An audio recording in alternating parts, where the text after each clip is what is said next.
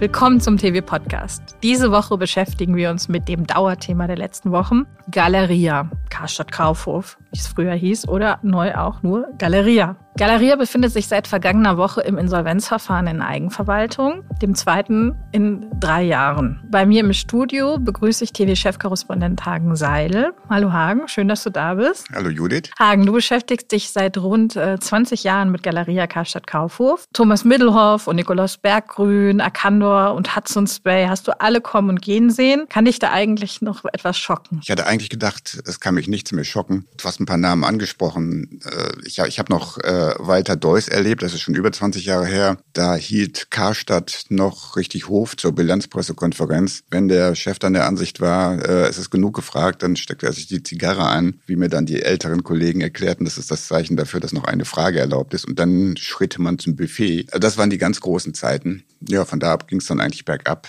Wolfgang Urban habe ich erlebt, äh, der alles Mögliche dazugekauft hat bis zum deutschen Sportfernsehen. Da habe ich mich noch gewundert. Dann kam natürlich Thomas Mittelhoff, gerufen von Madeleine Schickedanz, der damals noch milliardenschweren Eigentümerin, zum Retten. Das wurde noch ein bisschen komplizierter mit dem Retten. Äh, vor allem so nebenbei als Aufsichtsrat. Es ging immer bergab mit Karstadt. Die andere Fraktion, die Grünen, also Kaufhof, Köln warteten darauf, dass die Blauen untergehen und zu übernehmen wären. Dann kam der, dieser riesen Immobiliendeal mit Goldman Sachs. Karstadt verkaufte alle Immobilien, mietete sie zurück zu irren Mieten mit richtig langen Laufzeiten. Ein Problem, das äh, den Laden dann später tatsächlich auch mit killte. Berggrün hast du angesprochen, den Milliardär, der sein eigenes äh, Unternehmen Karstadt dafür zahlen ließ, äh, dass es weiter Karstadt heißen durfte. Dann kam die Signa zur Karstadt.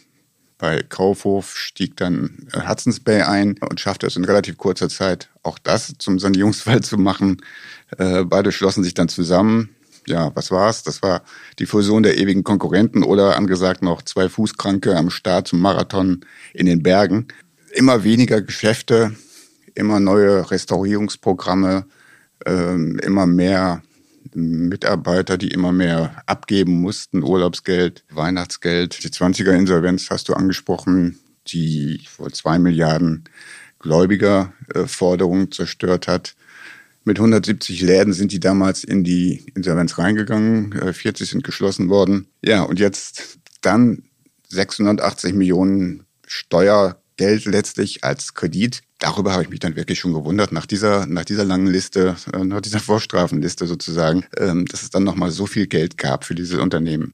Galeria, die fusionierte Galeria, die macht jetzt ja nur noch so viel Umsatz wie Karstadt im letzten vollständigen Geschäftsjahr alleine. Ne? Über die Größenordnung, über ein Unternehmen dieser Größenordnung sprechen wir. 2,1 Milliarden Euro sind das. Ja, äh, wobei da glaube ich auch noch Umsätze drin sind, die, die nicht mit dem Retail zusammenhängen. Aber das stimmt schon. Wenn denn die Idee wirklich war, die Retail-Idee, unabhängig von Immobiliengedanken, die muss man da ja immer mit reindenken bei diesem Warenhausthema. Wenn der Gedanke wirklich war, wir schmeißen beide Ketten zusammen, Karstadt und Kaufhof, haben ganz, ganz viele Filialen, haben aber dann nur noch eine Zentrale damit sparen wir wahnsinnig viel Geld. Es gibt Synergien, auch beim Einkauf. Wenn das die Idee war, dann ist die Idee gescheitert, weil jetzt hat man, also nach der neuen aktuellen Insolvenz darf man davon ausgehen, ähm, es werden dann auch weniger Filialen sein, als der kleinere Partner äh, früher an Filialen hatte, nämlich unter 90. Und damit hat das dann nicht wirklich funktioniert. Also im Interessensausgleich, der im Raum steht, war zuletzt von 81 Filialen die Rede. Das heißt, es würden dann nur noch 48 Filialen verbleiben? Bei diesen Zahlen bin ich sehr skeptisch. Ähm, wahrscheinlich äh, beschäftige ich mich schon zu lange mit dem Unternehmen, um diesen Zahlen Glauben zu schenken. Aber das haben wir in der 2020er Insolvenz auch erlebt. Da wurden dann Zahlen durchgestochen, die ganz heftig waren. Solche Zahlen werden auch genutzt, um, um Druck und Politik zu machen um Vermieter unter Druck zu setzen, vielleicht auch Lieferanten, die Mitarbeitervertretung. Am Ende werden es dann meistens weniger und hinterher können alle sagen, guck mal, wir haben doch noch was gerettet. Ich bin da skeptisch, ob es wirklich nur 81 sind. Vorher wurde mal 90 gehandelt. Ähm, keine Ahnung, vielleicht kriegen wir nächste Woche die 72. Das ganze Ding ist noch so im Fluss. Ähm, man kann, glaube ich, wirklich noch nicht sagen, wie viele da übrig bleiben. Aber klar ist, dass in der ersten Galeria-Insolvenz äh, 2020 alle Häuser, die hätten geschlossen werden müssen, wenn man sich äh, die Wirtschaftlichkeit der Filiale angeschaut hätte, ähm, tatsächlich vom Netz genommen wurden. Wie hoch schätzt du denn den Anteil dieser Filialen ein? Also dieser, ja, wenn man so will, Zombie-Filialen, die eigentlich schon 2020 hätten schließen müssen? Ich glaube schon, dass das eine geringe zweistellige Zahl ist. 40 haben, wie gesagt, geschlossen.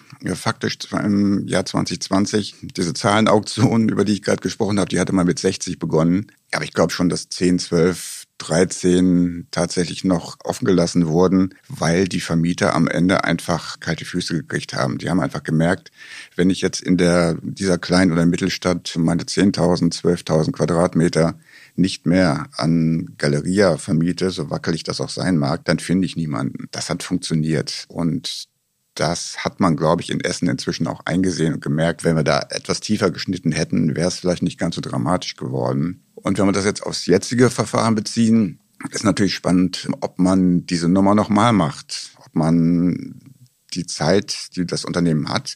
Am 1. Februar, wie gesagt, begann das Insolvenzverfahren in Eigenverwaltung, nachdem vorher drei Monate lang Schutzschirmverfahren war. Jetzt hat man wieder drei Monate Zeit, wenn man diese Zeit dann wirklich ausreizt. Vielleicht geht da ja doch noch wieder ein Vermieter in die Knie und sagt, grob gesagt, wischt einfach durch, sieht zu, dass es keinen Schimmel gibt und betreibt das Haus für, für einen, einen Unkostenbeitrag weiter. Dann könnte es natürlich wieder sein, dass Häuser am Markt bleiben, die so in dieser Galeria-Organisation eigentlich nicht überlebensfähig sind. Aber auch nach diesen vielen Jahren hoffe ich halt immer noch auf Erkenntnisgewinn und darauf, dass man das vielleicht nicht tut, sondern das Unternehmen dann wirklich so stutzt, wenn es denn schon gestutzt werden muss, und das muss es ja, dass es dann noch überlebensfähig ist für die nächsten Jahre und nicht in zwei oder drei Jahren dann wieder als Wiedervorlage auf den Tisch kommt, wie wir das in der letzten Zeit gesehen haben. Bei wie vielen Filialen ist Signa denn eigentlich? Äh also die Immobiliensparte von Signa Eigentümer? Das ist eine gute Frage. Also man sagt so etwa zwei Dutzend, 20, 22, 24, vielleicht auch 25, wo Signa direkt äh, oder befreundete Firmen noch äh, die Eigentümer sind. Es ist also die deutliche Minderheit. Es sind noch im Moment 129 Häuser am Markt. Und von denen dann, ja, sagen wir zwei Dutzend äh, bei Signa. Die anderen sind bei externen. Und das macht es halt im Moment spannend, aber auch sehr kompliziert. Okay, also es ist ja davon ausgehen, dass die Signa-Filialen auf jeden Fall äh, durchkommen werden.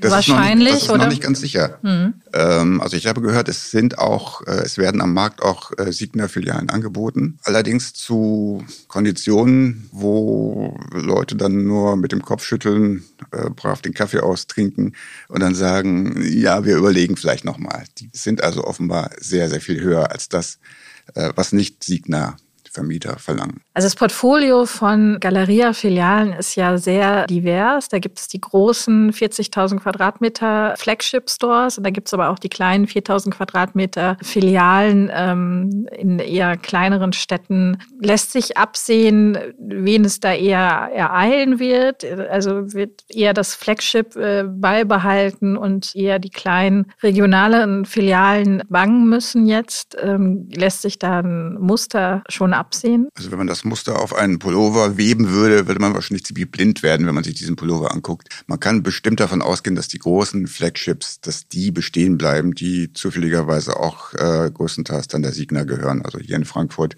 die Zeil, äh, in, in Düsseldorf die Kö. Ähm, diese Häuser, denke ich mal, die werden, äh, die werden nicht wackeln. Äh, das sind natürlich auch die größten Umsatzbringer da freuen sich dann natürlich auch die Lieferanten, die da vertreten sind, weil das bringt halt am meisten. Bei den anderen ist es, glaube ich, wirklich sehr abhängig von, vom Umfeld und von den Vermietern. Im Prinzip muss man die Häuser in drei Kategorien einteilen. Es gibt so drei Pläne. Ob es die so wirklich gibt, weiß ich nicht, aber man kann die sich so als Pläne vorstellen. Einmal die, die Wunschfilialen, die Galerie auf jeden Fall weiter betreiben will. Da sind viele Signa-Immobilien dabei, da sind aber auch äh, externe Häuser dabei, wo Galeria da möglicherweise tatsächlich bereit ist, relativ viel Miete zu zahlen für deren Verhältnisse, weil im Moment höre ich, gehen sie auch auf Vermieter zu und fordern mal schwungvoll 40, 50 Prozent weniger Miete. Auch bei denen zum Teil, die 2020 schon Miete runtergelassen haben. Das ist die sozusagen die A-Kategorie. Ganz am Ende, ich habe das mal äh, die Schrottliste genannt, äh, die Häuser, die auf keinen Fall weiter betreiben wollen, möglicherweise 30 So ganz grob. Bei, den, bei der Wunschliste sicherlich 40. Und dann ist halt das große Stück dazwischen. Das sind dann ganz große, sind auch kleinere Häuser dabei. Und das ist jetzt, glaube ich, das, was im Moment gerade gespielt und gekämpft und gedrückt wird. Wer bleibt? Wer setzt sich da durch?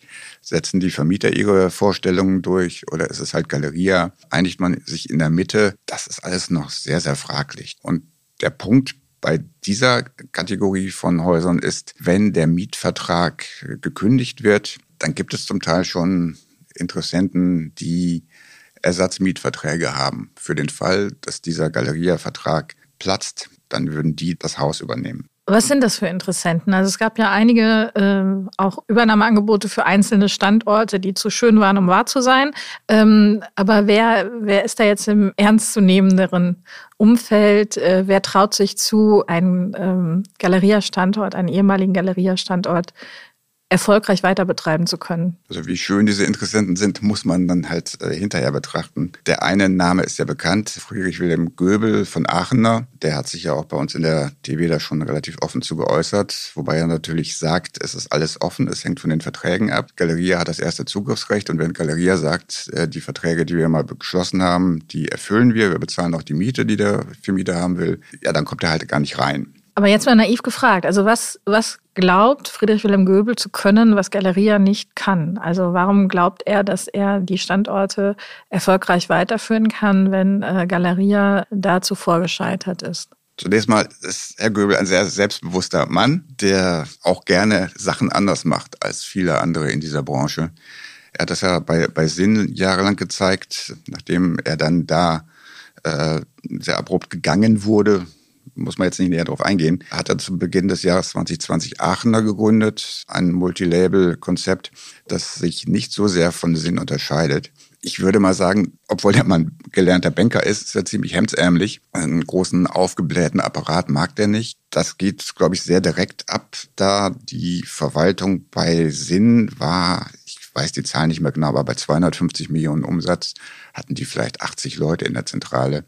Äh, und das ist bei Galeria natürlich ganz anders, obwohl die Zahlen da nicht ganz klar sind. Aber das sind offenbar vierstellige Zahlen, die ja nun auch wohl reduziert werden sollen, wie Herr Geiwitz im Interview schon mal angedeutet hat. Also zum einen der das, die Aktion kein Wasserkopf. Sicherlich seine Fähigkeit mit Vermietern so zu verhandeln, dass die ihm das Gebäude erst nochmal durchrenovieren und vielleicht auch nochmal ein paar Monate mietfrei geben. Da hat er äh, durchaus schon große Erfolge erzielt. Der arbeitet natürlich sehr, sehr viel mit Depotverträgen, wie Galeria auch. Der kauft die Ware halt nicht. Das wäre ja wahrscheinlich auch schwer zu finanzieren. Und es sind so, so, so kleine Details wie die interne Logistik. Das ist ja im Moment ein, oder seit langem schon ein Riesenproblem. Bei Galeria hört man bei vielen Lieferanten, wenn die, die Ware sozusagen an der Galeria-Rampe abgegeben haben, dann dauert es äh, manchmal zwei, drei, vier Wochen, bis die wirklich auf der Fläche ist. Und in den kurzen Vollpreiszeiten, die wir haben, wenn die dann zwei Wochen, drei Wochen oder vier Wochen verlieren, wenn der Nachbar die Ware schon hat, die aktuelle, dann ist das natürlich ganz schrecklich. Und dafür akzeptiert er auch teurere Logistik. Das alles zusammen könnte, könnte es vielleicht bringen. Ich fände es einfach spannend zu sehen, wenn, wenn, wenn er dann eine größere Zahl von Häusern kriegen würde, die beiden sozusagen gegeneinander laufen zu lassen. Die Signa Galeria und eine, eine Aachener Warenhauskette. Aber Aachener ist ja eigentlich Stand heute ein äh, Multilabel Fashion-Konzept. Hat er denn vor, auch das Warenhaus-Konzept dann weiterzuführen oder werden das Multilabel Mode Handelskonzepte bleiben. Also wenn ich das richtig verstanden habe, dann, dann wird das jetzige Aachener Konzept zumindest für diese dann möglicherweise neuen Häuser modifiziert werden, schon Richtung Warenhaus, aber sicherlich nicht eins zu eins. Ich denke, der Anteil an Mode würde in diesen neuen Häusern schon steigen. Es wären aber sicherlich auch noch klassische Warenhausprodukte da zu kriegen. Wobei es mich wundern würde, wenn, wenn er da wirklich Waschmaschinen verkaufen würde. Weil in vielen Galeria-Häusern gibt es halt immer auch noch Waschmaschinen und, und, und so äh, weiße Ware. Äh, das passt da sicherlich nicht ins Konzept. Aber wie hoch ist denn der Fashion-Anteil eigentlich bei Galeria? Wieder eine gute Frage. Wir waren ja immer davon ausgegangen, es ist etwa die Hälfte, gut die Hälfte. Äh, Fashion, Schuhe, Accessoires. Das scheint sich aber tatsächlich äh, auf das gesamte Unternehmen Galeria zu beziehen das ist nicht ganz klar, das ist ein bisschen Spekulation. Wenn man Reisebüros, Food äh, und, und sowas abzieht, äh, dann sind das wahrscheinlich sogar um die 70 Prozent Modeanteil in den Häusern. Und es gibt ja gar nicht mal so wenige Lieferanten. Wenn man sich mit denen unterhält, ähm, zwangsläufig in den letzten Wochen über Galeria, dann sagen die einem, naja, also wir machen eigentlich äh, ganz gute Geschäfte mit Galeria und dann guckt man, besorgt sich die Zahlen und guckt, überprüft das mal und dann sieht man, ja, das stimmt tatsächlich. Also die erzählen einem das nicht einfach so. Und ähm, du hast gerade das Depotgeschäft angesprochen. Also äh, Galeria fährt da vom Konzept ja auch ein sehr risikoloses oder risikoarmes, besser gesagt, ein risikoarmes Geschäftsmodell, ähm, bindet nicht so viel Kapital im Depotgeschäft. Trotzdem scheint es ja offenkundig nicht so ganz rund zu laufen, jedenfalls nicht mit allen Lieferanten. Also ganz platt gefragt, was genau ist da denn eigentlich das Problem dann? Das haben sich sicherlich auch Sachwalter und Generalbevollmächtigter schon 2020 gefragt und jetzt wieder. Ähm, aber das ist wirklich schon faszinierend, äh, weil es ist genau so, wie du es gesagt hast. Äh, auch jetzt bei den, äh, in, den Order-Tagen äh, hat man es wirklich von vielen äh, Modelieferanten, dass es da eigentlich ganz gut läuft. Da kann man dann spekulieren, laufen die Nicht-Mode-Produktgruppen vielleicht nicht, nicht so toll Jetzt habe ich wieder bei meinen Waschmaschinen. Wenn man die bei Amazon oder bei Media Saturn auch kriegt, vielleicht auch schneller. Oder ist es halt eben dieser, äh, diese große Verwaltung, äh, die relativ viel auffrisst, dieses Logistikproblem.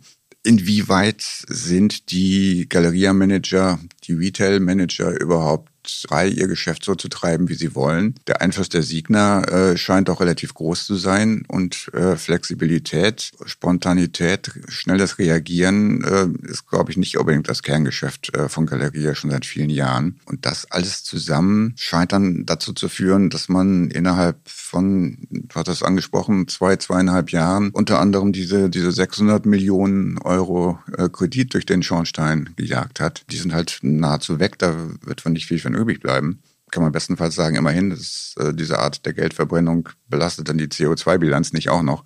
Aber das Geld ist halt weg und das wieder und wieder. Zuvor die, die zwei Milliarden Gläubigerforderungen von der 2020er Insolvenz. Wie viel es jetzt ist, kann man noch nicht sagen. Soweit sind wir noch nicht. Aber irgendwas stimmt halt nicht. Und wenn das äh, mit schöner Regelmäßigkeit alle zwei, drei, vier Jahre wiederkommt, entweder Insolvenz oder Eigentümerwechsel, dann muss man sich natürlich fragen, ist es sinnvoll, so weiterzumachen? Oder muss man es nicht wirklich mal anders probieren oder halt äh, anderen mal eine Chance geben? Der Generalbevollmächtigte Arndt Geibitz hat ja so ein bisschen durchblicken lassen in den Medien, was er anders machen will oder anders, äh, wie er Galerie anders aufstellen will. Unter anderem, wie du gerade ansprachst, sollen die einzelnen Manager mehr äh, Freiraum bekommen und auf zumindest regionaler Ebene mehr Entscheidungsfreiheit bekommen und Regionalität in den einzelnen Filialen stärker befördern. Wie bewertest du das? Finde ich erstmal eine gute Idee. Allerdings ist das so ein bisschen, sehe ich da so ein bisschen so den, den, den Schlagwort Alarm der da bei mir angeht. Weil zum einen habe ich es schon öfter gehört in den letzten Jahren, mehr Regionalität. Ähm, zum anderen wundere ich mich, vielleicht weiß ich auch noch nicht alles oder wie, was da geplant ist wenn ich das richtig verstanden habe, sollen diese Regionalleiter fünf Stück über ganz Deutschland verteilt halt darauf achten, dass die äh, Sortimente im Haus gut in den Ort passen. Das heißt, bin wieder bei meinen Waschmaschinen, wenn nebenan ein Media Saturn ist, dann bieten wir halt keine Waschmaschine, keinen Toaster, keinen Föhn an.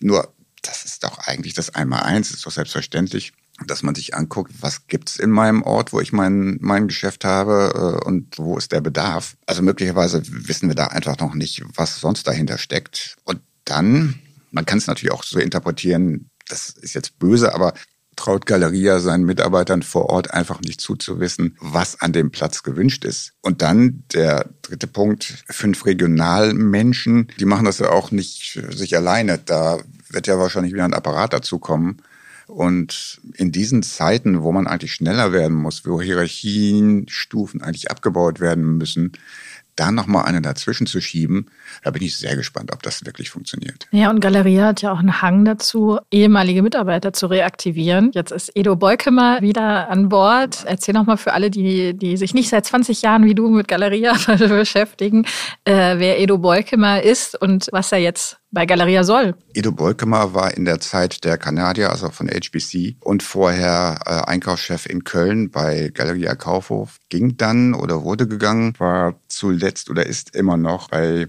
Maison Riviera in Amsterdam, also einem ähm, Einrichtungshaus und einer Marke. Zuvor war er viele, viele Jahre bei der Beinkoff, also ähm, kennt sich aus im Warenhausgeschäft. Der kommt jetzt zurück. Er trifft einen alten Bekannten aus Köln, Olivier van den Bosche. Der war Chef in Köln bei Galeria und vorher bei Inno, dem belgischen Zweig, lange in, in führender Position tätig. Der ist jetzt auch wieder beim Unternehmen, wobei wieder ist es ja eigentlich die, die andere Seite. Der ist jetzt wieder beim Unternehmen, also in Essen. Beide sollen, also der eine, der Edo Bolkemer als Einkaufschef, Van den Bosche, sollen Vertrieb organisieren muss man einfach mal schauen, was daraus wird. Es ist ein bisschen schwierig, in einen Automaten oben immer dasselbe reinzuschmeißen und hoffen, dass unten was rauskommt, was ganz anders ist. Äh, wir haben mit, mit Geiwitz und Kebekus dieselben Sanierer wie 2020. Wir haben mit äh, Miguel äh, Müllenbach denselben CEO wie 2020. Jetzt kommen die beiden zurück, die auch schon mal bei dem Unternehmen waren.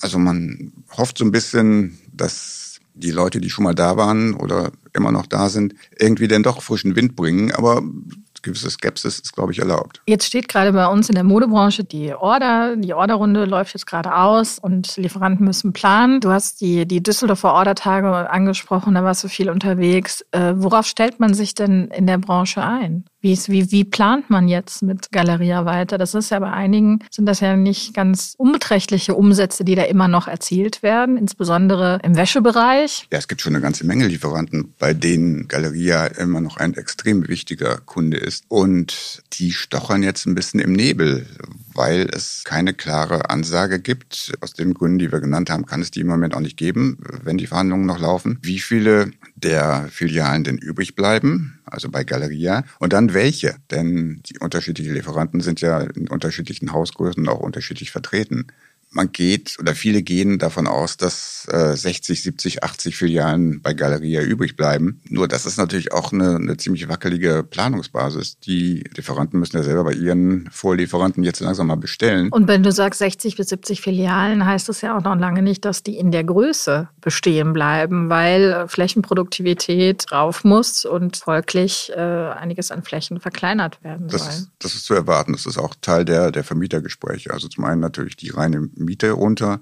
und auch die, die Zahl der Quadratmeter. Natürlich klar, die oberen Etagen sind halt nicht so besonders prickelnd. Und sich darauf einzustellen, ist natürlich wirklich schwierig. Im Insolvenzverfahren sollte man als Lieferant natürlich sehr vorsichtig sein und wenn man ganz sicher gehen will, nur dann bestellen, wenn der äh, Herr Kebekus die, äh, die Bestellung auch gegengezeichnet hat, äh, dass also die Insolvenzverwaltung garantiert, dass es auch bezahlt wird. Ansonsten geht der Lieferant halt das Risiko, dass ihm ein Teil der Ware möglicherweise nicht abgenommen wird. Und sie nicht zu produzieren, ist zwar blöd für den Umsatz, aber sie produziert zu haben und dann nicht zum Normalpreis loszuwerden, das tut natürlich richtig weh. Bei der anderen Kategorie der möglichen Übernehmer von Häusern ist es natürlich äh, noch dramatischer, weil solange ich keinen Mietvertrag habe, kann ich natürlich keine Ware bestellen. Und wenn möglicherweise jetzt noch ein paar Wochen vergehen, bis das klar ist, dann ist das Orderfenster längst zu und dann habe ich am Ende keine Ware für Herbst, Winter und dann brauche ich auch im Moment die Filiale nicht. Die große Druckkulisse, die ja immer aufgebaut wird, ist äh, die Gleichung, die einfache Gleichung, ist Galeria weg, ist das bedeutet das den Tod der, der Innenstadt. Ähm, jetzt gibt es jetzt schon den ein oder anderen Ort, die ein oder andere Stadt, wo genau das passiert ist und entweder ein Karstadt oder ein Kaufhof geschlossen hat für immer. Deswegen die Frage, wie sieht denn Leben nach Galeria in der Innenstadt aus? Gibt es Leben nach Galeria noch in der Innenstadt? Also dieses Schreckensbild wird natürlich seit vielen, vielen Jahren immer wieder gemalt.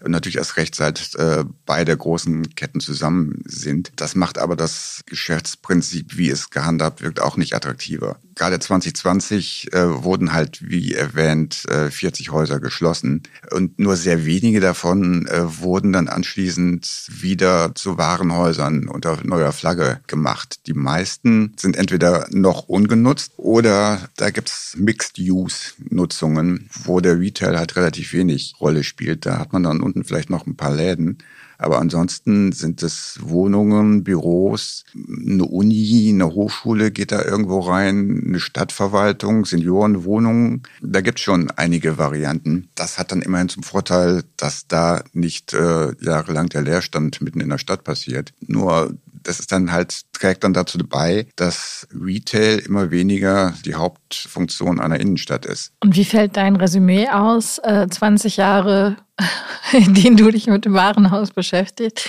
Hat das Warenhaus noch eine Zukunft? Ähm, ich glaube schon, dass es noch eine Zukunft hat. Mit Blick auf die 20 Jahre ist das, das Bild der Salami äh, kommt mir halt immer in den Kopf, das, diese Salami-Taktik. Und die Salami war vor 20 Jahren ziemlich groß oder es waren mehrere Salamis und die wird halt immer kleiner und die wird jetzt, wenn dieses Verfahren zu Ende ist, wahrscheinlich nochmal ein Stückchen kleiner werden. Wenn alles gut geht, dann bleiben ja bei, bei Galeria dann tatsächlich im Idealfall die besten Häuser. Wenn man dann auch noch sich offen zeigt für neue Konzepte, neue Ideen und natürlich auch noch Geld rein investiert, dann kann das natürlich schon nochmal was werden. In den anderen Händen vielleicht auch von, von den möglichen Übernehmern, die wir vorhin besprochen haben. Nur diese 129 Standorte, die wir jetzt haben, die werden wahrscheinlich keine Chance haben. Aber wenn es denn, keine Ahnung, 80, 100 sein sollten, umso besser. Ich habe mal nachgeguckt, nochmal 20 Jahre. 2003 hatte allein Karstadt noch 180 Häuser, Warenhäuser, dazu 32 Sporthäuser und äh, Sinn, Wehmeier, Runners Point, Golfhaus und so weiter. So schrecklich viel ist davon nicht übrig geblieben. Diese Entwicklung geht halt weiter. Nur wenn man dann irgendwann vielleicht tatsächlich mal so den Boden erreicht hat, der sich am Markt halten kann, dann sind wir wahrscheinlich da, wo wir eigentlich schon vor vielleicht nicht 20, aber vor zehn Jahren hätten hingemusst. Wo genau die Reise hingeht, werden wir am 27. März ab 9 Uhr erfahren. Dann äh, werden die Gläubiger über den Insolvenzplan in Essen abstimmen und dann kannst du wieder vorbeikommen, Hagen, und uns äh, das Ergebnis und die Entscheidung auseinanderlegen und erklären, wenn du magst. Ja, gerne. Dann werden hoffentlich einige der Fragezeichen abgeräumt sein. Und da kann man mal gucken, wie denn die Situation tatsächlich ist, wer wie viele Warenhäuser betreiben wird und was man dann damit vorhat. Gerne. Vielen Dank, Hagen, dass du da warst. Ich danke. Das war TV-Chefkorrespondent Hagen Seidel und das war der TV-Podcast. Wenn Ihnen gefallen hat, was Sie gehört haben, dann abonnieren Sie uns gerne, wo auch immer Sie diesen Podcast gerade hören. Mein Name ist Judith Kessler. Vielen Dank fürs Zuhören und wenn Sie mögen, bis nächste Woche. 아!